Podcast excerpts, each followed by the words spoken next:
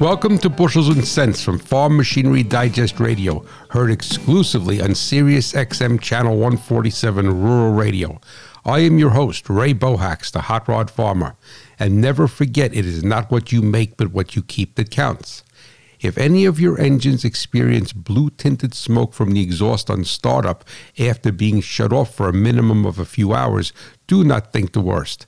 Historically, it is the result of dried out valve stem seals that are allowing hot oil to leak past the valve guide and drip onto the top of the piston.